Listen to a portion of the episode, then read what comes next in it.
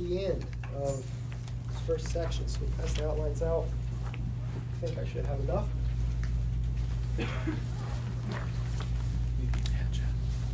was watching a little bit of the Masters yesterday, and uh, my favorite time of year, one of my favorite times of year, love watching the Masters. And Sola Maymay, Gospel of John, talks a lot about the new creation. You know, if any wonder what the new creation is going to look like, just look at Augusta National. It gives you a little bit of, a little bit of flavor. So, love it. So, um, But that is what John is looking forward to, and that is what Christ has come to accomplish. Um, so this morning we come to, to John twelve, and uh, we're going to be concluding uh, John twelve. And not only are we concluding John twelve, we're concluding the first major section in the Gospel of John. Uh, it's called the Book of Signs. It is the public ministry of Christ, and it's over uh, this morning. It comes to an end in John twelve, and then the next time we come together, it's John thirteen in the Book of Glory, uh, second half of, of John. So this is the public ministry of Christ, and it's been laced with not only his signs and teaching, but also unbelief, growing hostility of the people toward him. Um, this morning is also what? Palm Sunday. Palm Sunday, right? So it's appropriate that we're in this chapter this morning, because these events most likely took place on the same day as his triumphal entry. Uh, if not, then maybe the day the, the day after. Um, that's how this chapter began. He he comes to Bethany, then goes to Jerusalem the next day on Sunday, and he presents himself as Messiah. He's hailed by the crowds, welcomed um, as the Messianic King. They wave palm branches. They want him to be their political and military Messiah. And he accepts the title Messiah, but he also does something unique. What does he do? He rides in on a On a donkey, not on a war horse. He comes in, say, I am the Messiah. A donkey was a royal animal. It was an animal of peace. And he comes in saying, I am Messiah, but I'm coming. My coming's going to be in a different way than what you expect. Um, he's come to conquer not through warfare, but through depending on his Father. He's come to conquer uh, not the foe of Rome, but the foe of sin and Satan. And he's come to satisfy not the cravings of the crowd, but to satisfy almighty divine wrath in the place of his people. Um, and he's come to draw all kinds of people to himself, Jews and Greeks. This uh, passage brings us to these Greeks that come to seek out Jesus. And he, he says, now the Son of Man is glorified, as if to say, I've come to be seen by Jews and Greeks, but I've come to be seen in the glory of my cross, what I've come to to accomplish. After that, he goes into giving us the um, the description of not only what he's going to accomplish, what it means for disciples. Um, his death is not only unique, it's also a model um, for us to follow. All those who would be his disciples must also hate their lives in this world and not love their lives, even to the point of death, and following, following Christ on the Calvary road. And this section ends with Christ in verse thirty-six, retreating from the people. He hides himself. His ministry's done. It, it concludes with just mass rejection on every side um, of the people, unbelief. Um, they misunderstand um, him over and over again. And the misunderstanding is culpable. That means it's punishable. It's responsible, because it's coming out of a heart of unbelief. Um, John began the gospel by saying, light has come into the world. And what happened? His own did not receive him. Why? Light comes into darkness, and the darkness did not receive him. And that's exactly what happens, how the gospel, this section concludes. Now we must remember that John is writing for a specific group of people.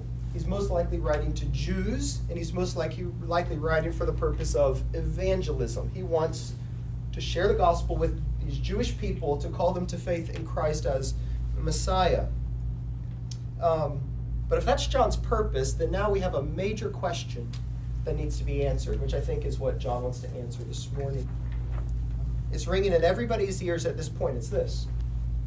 If Jesus really were the Messiah, then why didn't more people believe in him? How can you, John, expect us to believe Jesus, whom we have never seen, is Messiah, while people who saw him rejected him? If he is Messiah, then why didn't more of the authorities believe in him? If he really is Messiah, then how could his ministry have been such a failure, John? That's a massive question that has to be answered, and that's how he concludes this section. So this morning, we're going to be in the final verses, chapter twelve, verses thirty-seven through fifty, in which we're told that Jesus' ministry concludes, and it concludes with two explanations about the unbelief of the people. So look at verse thirty-seven with me. It says, though he had done so many signs before them, they still did not believe in him. Notice it highlights the quantity of the signs, so many signs, and the location of the signs. They were done before them. See that? It heightens their accountability. John's astonished at the clarity of the signs, the amount of signs, and then the unbelief in the face of all of this. By way of review, what was the purpose of signs in John? You remember? We've said it many times. There were a number of things the signs were meant to do. The deity of Christ. Okay, so they highlighted the deity of Christ. Good.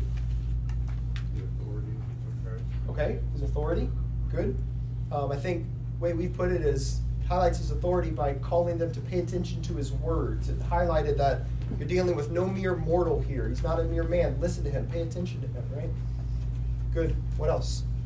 What did the signs do? What was their purpose? Remember, they were not just great miraculous acts. They were that. They were something else, right? They were very what? They were very symbolic. Remember, every one of Christ's signs is meant to symbolize something that he's come to accomplish in his ministry, to illustrate the eternal life he's come to bring or the work that he's come to accomplish. And he always teaches in connection with his signs to call people to know what his signs are meaning, what they're teaching. What were some of the wrong responses to the signs in the Gospel of John up to this point?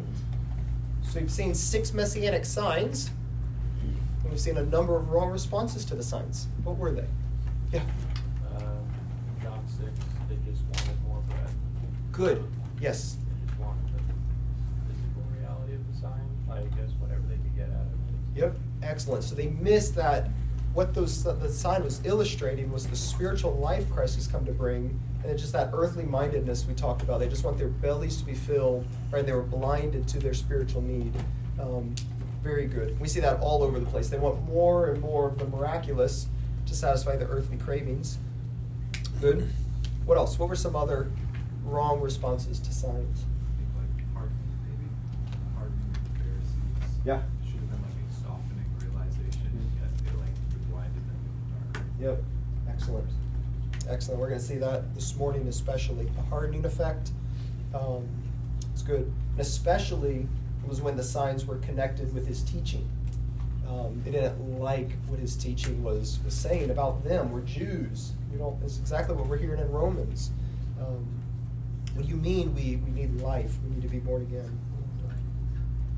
So good. So, that, so that's some of the wrong reasons, the wrong responses towards the signs. They were either wanted more and had wrong faith in Christ. He's just a miracle provider. Or they're offended and they reject him outright. But why did so many people, and especially the Jews at that time, not believe in Jesus rightly? Why was this the response to his signs? How does this not discredit Jesus? And uh, John's already given us a number of um, examples and uh, explanations for why this doesn't, for the reasons of their unbelief. We're not going to review them all. It's basically in every single chapter he's giving you a reason. But this morning now he's going to zoom out and he's going to give us really the fundamental reason behind their unbelief. These are the overarching reasons for the unbelief. Look at verse thirty-seven. Though he had done so many signs before them, they still did not believe in him, so that the word spoken by the prophet Isaiah might be fulfilled. John tells us that their unbelief was rooted in prophecy. That's why they didn't believe. It was rooted in prophecy. Look what it says. They did not believe in him, verse thirty-eight, so that. That's a purpose clause. So that. Purpose. The purpose of their unbelief was to fulfill prophecy. So John says. Now, whose purpose is this? It was clearly not the people's purpose. They're not saying, all right, we're going to disbelieve Christ because we just have to fulfill prophecy, right? That's not what they're saying. Whose purpose is this unbelief? Well, clearly it is God's purpose. They did not believe because God purposed that they would not believe. In fulfillment of his plan, which he prophesied in Isaiah. So man is completely responsible here, but God is also completely in control, and his plans are being carried out even by the sin and rejection of, of man. But what was the prophecy that was being fulfilled by their unbelief? And John gives us two specific ones here, and they're both from Isaiah.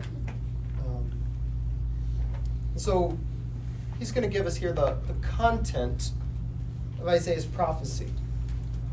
Just specifically, what, what was it? Look, look at verse thirty-eight. Here it is. They didn't believe so that God's purpose, they would fulfill what Isaiah said. And then he quotes Isaiah. You know where this is from? fifty-three. Isaiah fifty-three, verse one. Lord, who has believed what he has heard from us? And to whom has the arm of the Lord been revealed? This verse tells us that their unbelief was to fulfill the promised reaction to the Isaiah fifty-three servant. So go back to Isaiah fifty-three with me, if you will. Hold your hand in John. We're going to be going back and forth between Isaiah and John a bunch this morning. Isaiah fifty-three. You know Isaiah fifty-three. Um... Very significant. In Isaiah fifty-three, the people reject the servant of the Lord because of his lowly origins um, and his sufferings and his death. Uh, verses one to three, um, like a root out of dry ground. He has no majesty, no comeliness, no beauty. He's a man acquainted with grief, a man of, a man of sorrows. Um, he was not the triumphant servant that they wanted, right? They see no glory in him whatsoever. And so John's point is to say that Jesus is the Isaiah fifty-three servant. And as such, he has come to die as a substitute for the people. So we've already seen John explain this many times already. But now he's saying that if Jesus is indeed the Isaiah fifty-three servant, then the reaction of the people must be like those in Isaiah fifty-three one, right?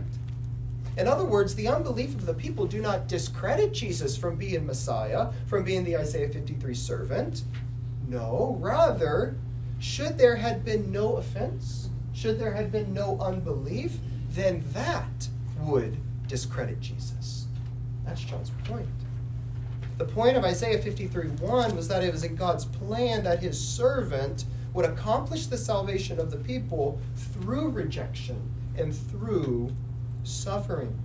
That the people would not see any glory, any human glory in him. But that the servant's glory would be on display in the very thing the people that the people considered to be what disqualified him, his suffering. We're going to come back to this in in a little bit when we talk about his glory. But for now, let's just say this. If, if this is who Jesus is, and that's what his glory consists in, then there must be unbelief. It is what God promised and planned in connection with Messiah's coming and work. But that's not all. Go back to John twelve, but hold your hand in Isaiah. We get a second prophecy from Isaiah in verses thirty-three through forty. Sorry, thirty-nine through forty. He says, therefore they could not believe. For again, Isaiah said, he has blinded their eyes and hardened their heart, lest they see with their eyes and understand with their heart and turn, and I would heal them. John tells us that their unbelief was due to God's judgment of hardening promised in Isaiah six. So not only did their unbelief fulfill the expectation in Isaiah fifty-three, but John says they were not able. You see that? See that there? They were not able to believe. Well, why? John says it's on account of this, or because of this. Well, on account of what, John? Because of the words of Isaiah six, which he quotes next. The people were unable to believe because of Isaiah six, namely, what God has done to them. So go back with me to Isaiah six.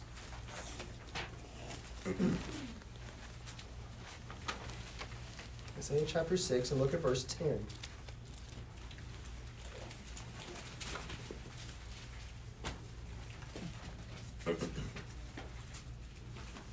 The Lord says to Isaiah, make the heart of this people dull. The idea is fat. It's fat, it's dull, it's unsensitive, it can't feel. And their ears heavy and blind their eyes. That's God's purpose. Lest they see with their eyes and hear with their ears and understand with their hearts and turn and be healed. This is the account of Isaiah's commission.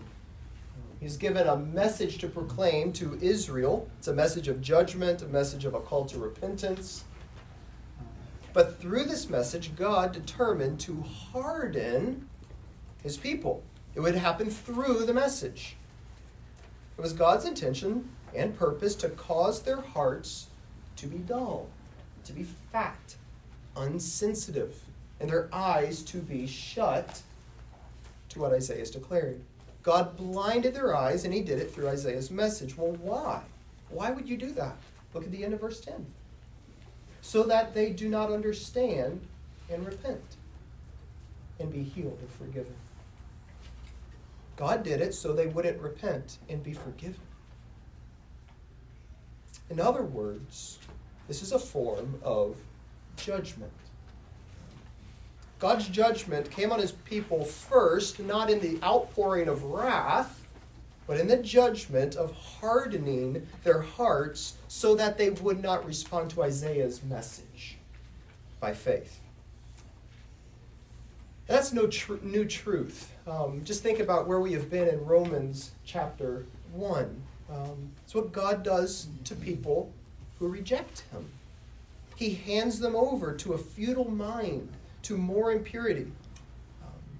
In Second Corinthians, Paul says that's sometimes what God determines the gospel to do, is to do a hardening work, um, hands people over. His judgment's not only the final outleashing of wrath, it's also a work of hardening the hearts of unbelievers so they would not understand his truth and repent of sin. Now, to think clearly about this, you, you need to be sure you, you understand that God doesn't ever harden the hearts of people who love him, of people who trust him, who people who truly depend on him. It is a judgment which he does sometimes for people who've rejected him, who don't love him, who don't tremble before his word. They're stubborn, which is the case of Israel here and the case in the New Testament. They're accountable for their unbelief. So it's not that they can throw up their hands and say, I'm not accountable for my unbelief. God hardened my heart. Oh, no, no. He's handing them over to their unbelief. He's giving them what they what they wanted, in effect.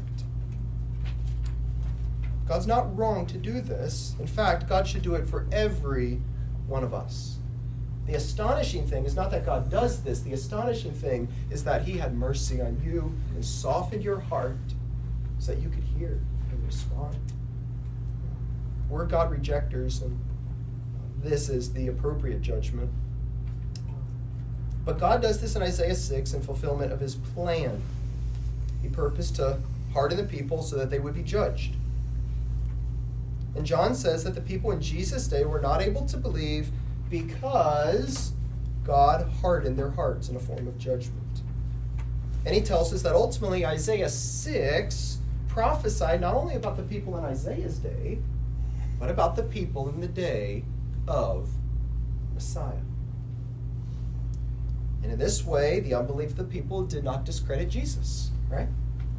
It actually fulfilled the prophecy about his coming.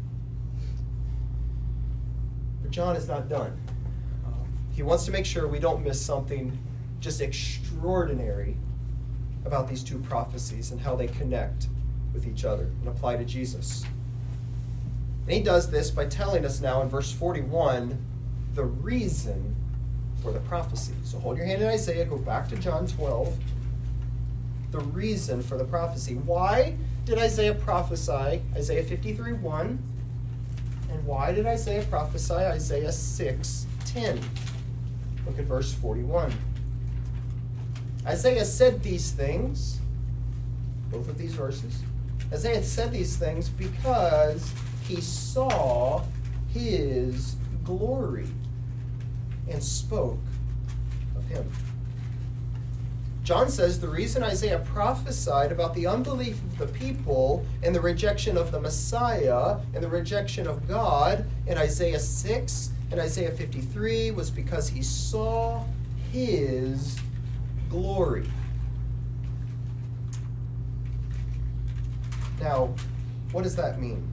Go back to Isaiah chapter six. Isaiah chapter six. What is the connection? Isaiah six, verse one.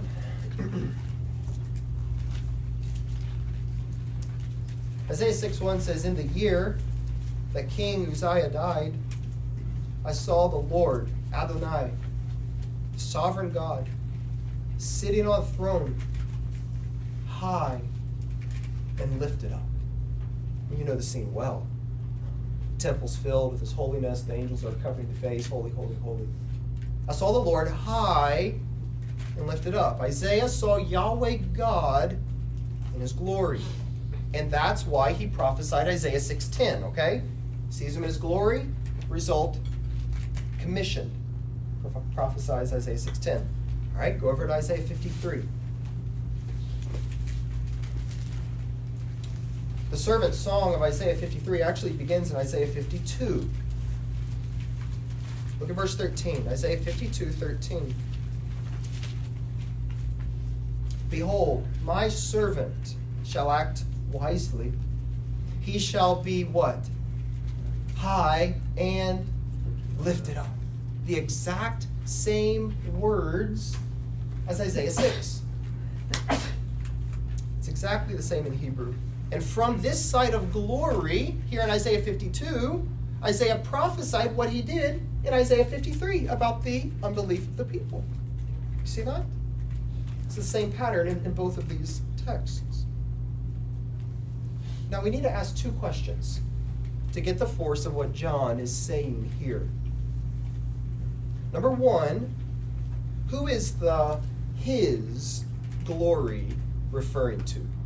It said Isaiah said these things because he saw his glory. Who's the his? Well, in John twelve, there is only one possible antecedent, and that is Jesus.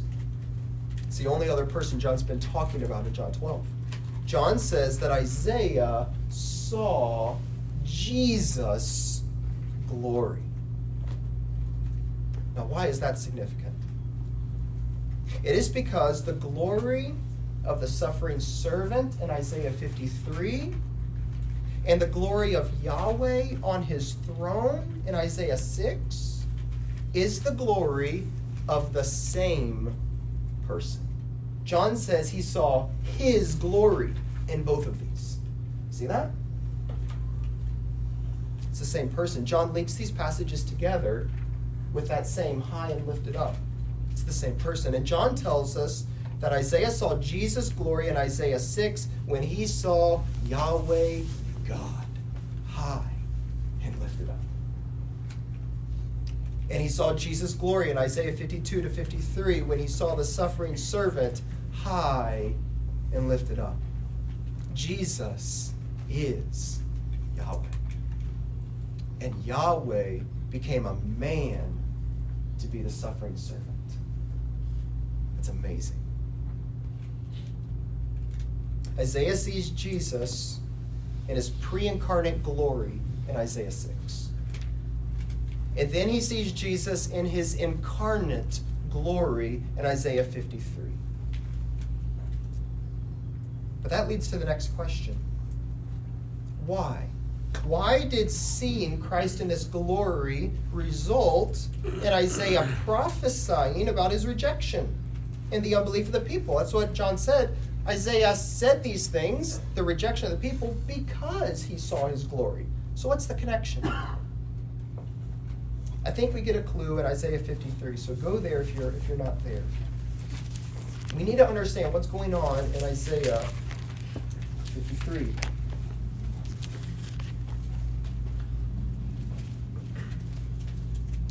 Isaiah's writing, and he's including himself among the believing remnant of Israel. So look at verses one through three. He's saying, who's believed what he's heard from us?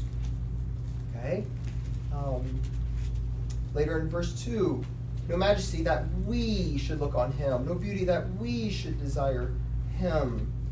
Um, the very end of verse three, he is despised and we esteemed him not. See that?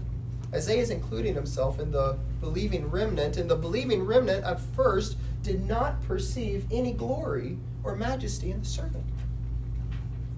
He was despised. They didn't esteem him. They considered him to be one rejected by God. So even Isaiah is including himself among this remnant. But then this remnant came to a profound realization about this servant. They beheld his glory. It was a glory in his suffering. It was a glory in his marring and his rejection. The glory Isaiah and the believing remnant in this song perceive is the glory of the servant who was so marred beyond human semblance, but whose marring was in the place of the people. It's a substitute, bearing the sins of the nation, as a perfect lamb taking the judgment and crushing weight of divine wrath upon himself. That's the glory that Isaiah and the believing remnant came to see.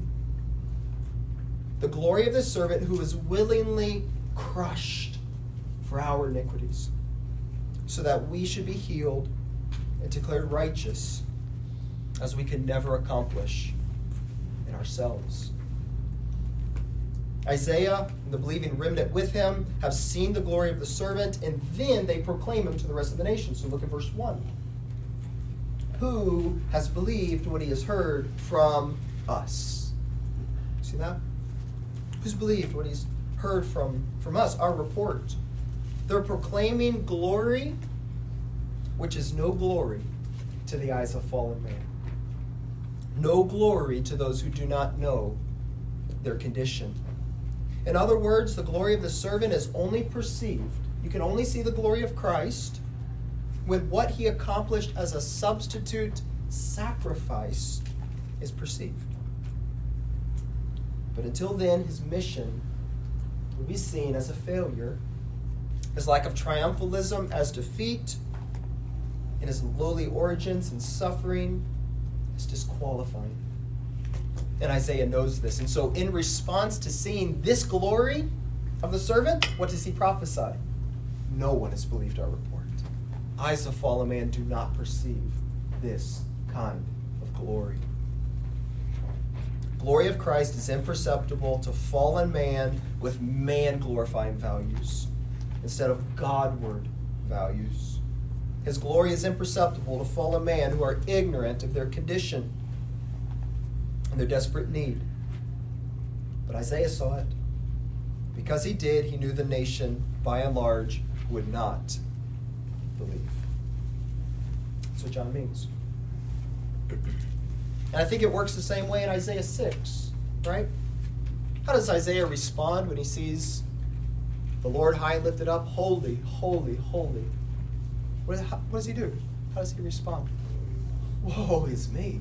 I'm a man of unclean lips. He knows his need and his need for atonement, right? But he's going to be now proclaiming this message of a holy God and what the nation desperately needs to a nation that's not seen his glory, doesn't know his holiness, and doesn't know his sin, their sin. That's why he prophesies what does. He saw the glory of the Lord. He knows God's glory, his holiness, and the glory of the servant. And he knows how people will respond to that kind of glory. It's not the kind of glory that sinful men like. It doesn't exalt us. There's more. Um, the unbelief of the Jews was not only rooted in the prophecy, prophecy of Isaiah, it was rooted in something else. Look at verse forty-two. It was rooted in the Jews' love affair with the world. Go back to John twelve.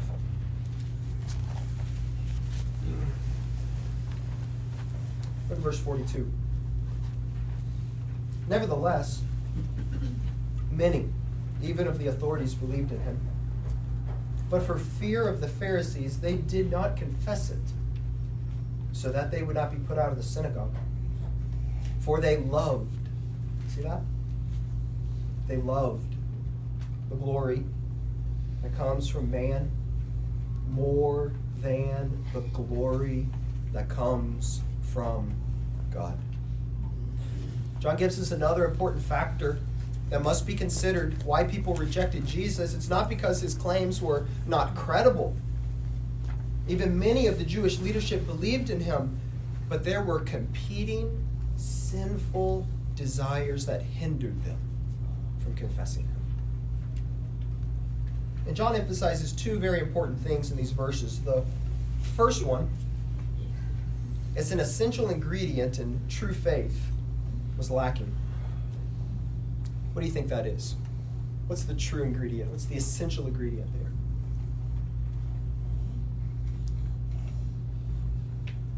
Confession. See that? They did not do what? Confess him. Even many believed, but it wasn't sufficient belief, right? They didn't confess him. Aligning oneself publicly with Christ as his disciple, willing to bear the reproach that he endured. That's just what we saw earlier, right? In chapter twelve, verse twenty-five. A love for Christ and a fundamental preference away from this world and all that it has to offer, such that one identifies with Christ. Listen to how significant John makes this in First John. No one who denies the Son has the Father. Whoever confesses the Son has the Father also. Goes on, every spirit that confesses Jesus has come in the flesh is from God. Whoever does not confess Jesus is not from God. Um, the context of First John, he's dealing with the content of their confession. These false teachers are confessing something heretical about the nature of Christ, but there's still this idea of a public identification with who Christ really was. Whoever confesses that Jesus is the Son of God, God abides in, in him. Their faith, faith was insufficient because it did not publicly confess allegiance with Christ. That's one of the first things believers do, right? In baptism. That's what you do. You, I'm aligning myself with Christ. I'm publicly confessing him, and they don't do it. But why? That's the second thing John emphasizes here. It's an idolatrous, self-centered, man-centered lust that was dominating. Look again at verse forty-two. They didn't confess them because they feared the Pharisees, so they didn't get kicked out of the synagogue because they loved glory that comes from man more than glory that comes from from God. Uh, it's the underlying issue. If you remember way back to chapter five, remember? Chapter five through twelve is this other section in John. Chapter five ends with this diagnosis, right? And chapter twelve ends with this diagnosis. It's bookended. This preference for the praises and glory of man more than from God. They're feared being kicked out of the synagogue, and that had massive consequences. You're kicked out of Jewish life. The parents of the blind man back in chapter nine, they were afraid of it. Jesus warns his disciples in chapter sixteen, you'll be kicked out of the synagogue. But John says it's not just the fear of that. There's something deeper. It is a love. It's a love affair with the praises of people. Glory. We should understand glory here in the sense of honor and of praise. They loved the glory, the praise, the honor they could get from people more than the glory and honor and praise they would get from God for confessing Christ as Messiah. That is the height of idolatry, right? It belittles God. It treats God and his opinions as even less significant than puny man. That's how significant you are, God. It belittles him that fallen mankind is preferred over him. That's what's in their heart. These verses call us to test our hearts. John tells us that one of the greatest hindrances to following Christ is a love affair with the praises of people. You see it at work in your life? It's going to be there. You have indwelling sin, even though you're a believer. You fight it. Where do you see it? How do you respond to it? Do I allow my obedience to Christ or my confession and identity with Christ to be limited by the praises of people? The call is that we would repent of it, recognize it, because disciples are driven by desire for praises from God. God will praise and honor those who follow Christ and love Christ and result in eternal glory. So those are the reasons, John says. It doesn't discredit Christ at all that people disbelieved him. Number one, because the authorities, many believed, oh, but they had a love affair going on. Number two, it's God's plan, fulfilled prophecy. It's how God planned the rejection of his son to happen. People would be blind to his glory. We've got a few minutes left, and this whole section concludes in verses forty through fifty with another uh, explanation. It's the fundamental reasons for the seriousness of unbelief is given, and now we pick up on the words of Christ again. Um, the first reason why unbelief is so serious is because what one does with Christ's person, one does with the Father, because Christ was sent by the Father. Look at verse forty-four. Jesus cried out and said, "Whoever believes in me does not believe in me." The idea is doesn't ultimately believe in me, but in the one who sent me. And whoever sees me sees him who sent me. Christ is inseparable from the Father. Can't claim to love and believe the Father like Jews and Muslims do, and many nominal Christians do, and not love and believe in his son. They're one. Christ so perfectly does and accomplishes all the Father's desires that to reject Christ is to reject the Father. That's why unbelief is serious. Number two, it's serious because what one does with Christ's words, one does with the Father, because Christ speaks the words of the Father. Look at verse forty-six. "I've come into the world as light." Light usually happens through Christ's words. He reveals, he exposes. And that exposure, if believed, brings life. "I've come as light so that whoever believes in me may not remain in darkness. If anyone hears my words and does not keep them, I do not judge him, for I did not come to judge the world, but to save the world. The one who rejects me and does not receive my words has a judge. The word that I have spoken will judge him on the last day. For I have come not on my own authority, but the Father who has sent me has given me a commandment what to say and what to speak. And I know that his commandment is eternal life. What I say, therefore, I say as the Father has told me. These verses are dominated by words like word, words, speak, say. You see all those? Christ says the purpose of his coming was to be light into darkness. He didn't come to execute God's final judgment and sentence on the world. And nevertheless, his coming would bring a judgment with it. Right? It is a judgment on those who do not keep his words. They disregard his words. They respond to his words by retreating further into darkness and into judgment. Verses forty-four to forty-five emphasize the inseparability of Christ with the Father.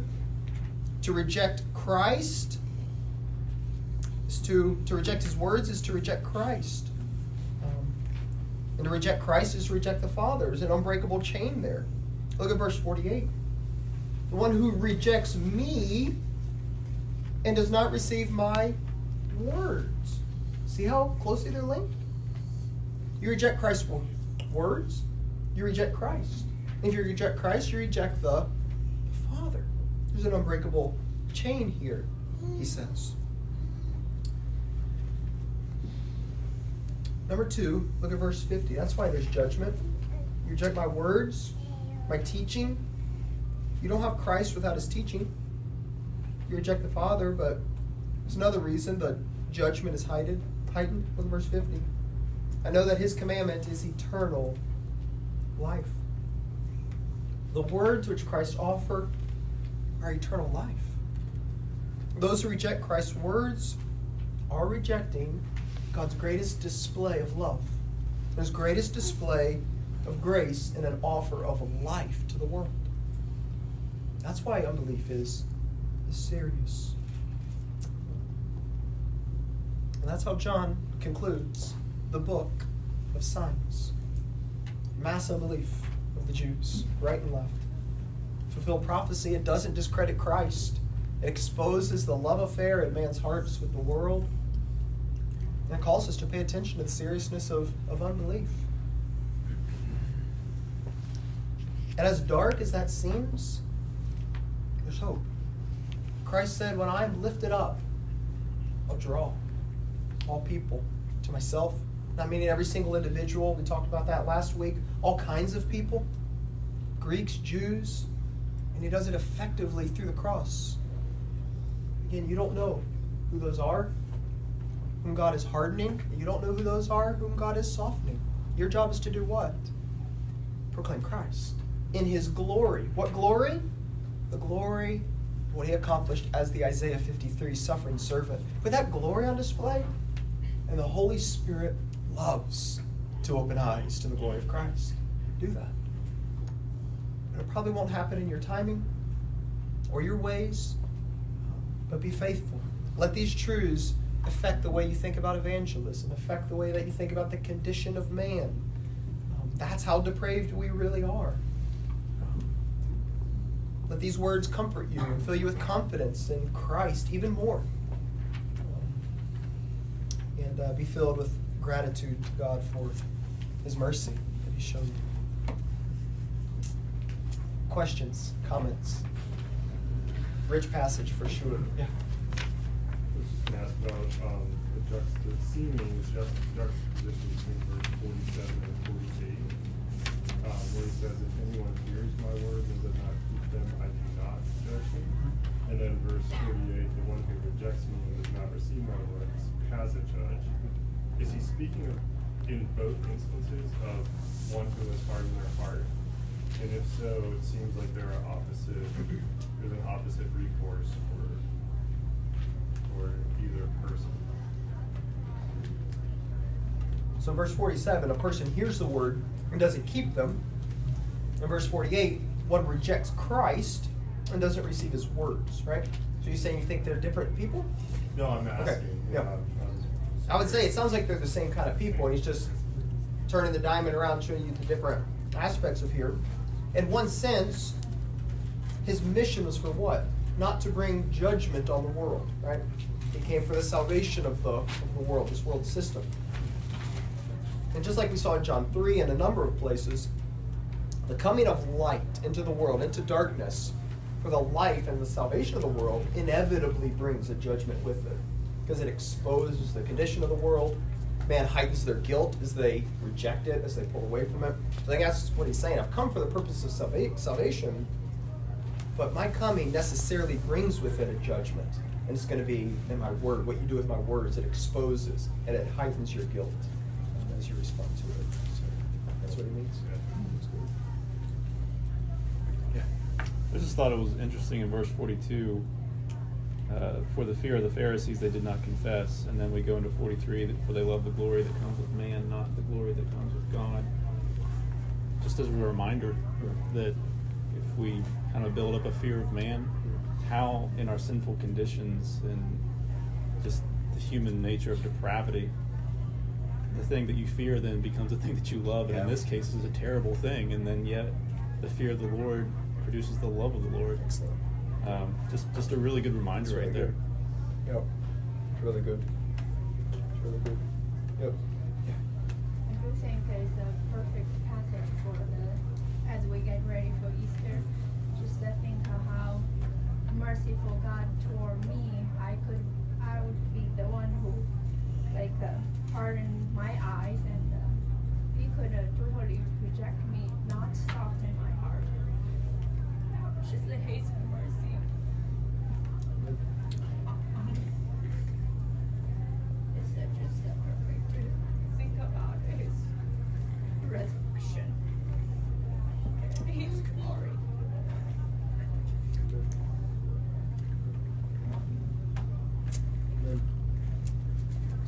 Chewing on these things. It's, it's sweet. It's grace.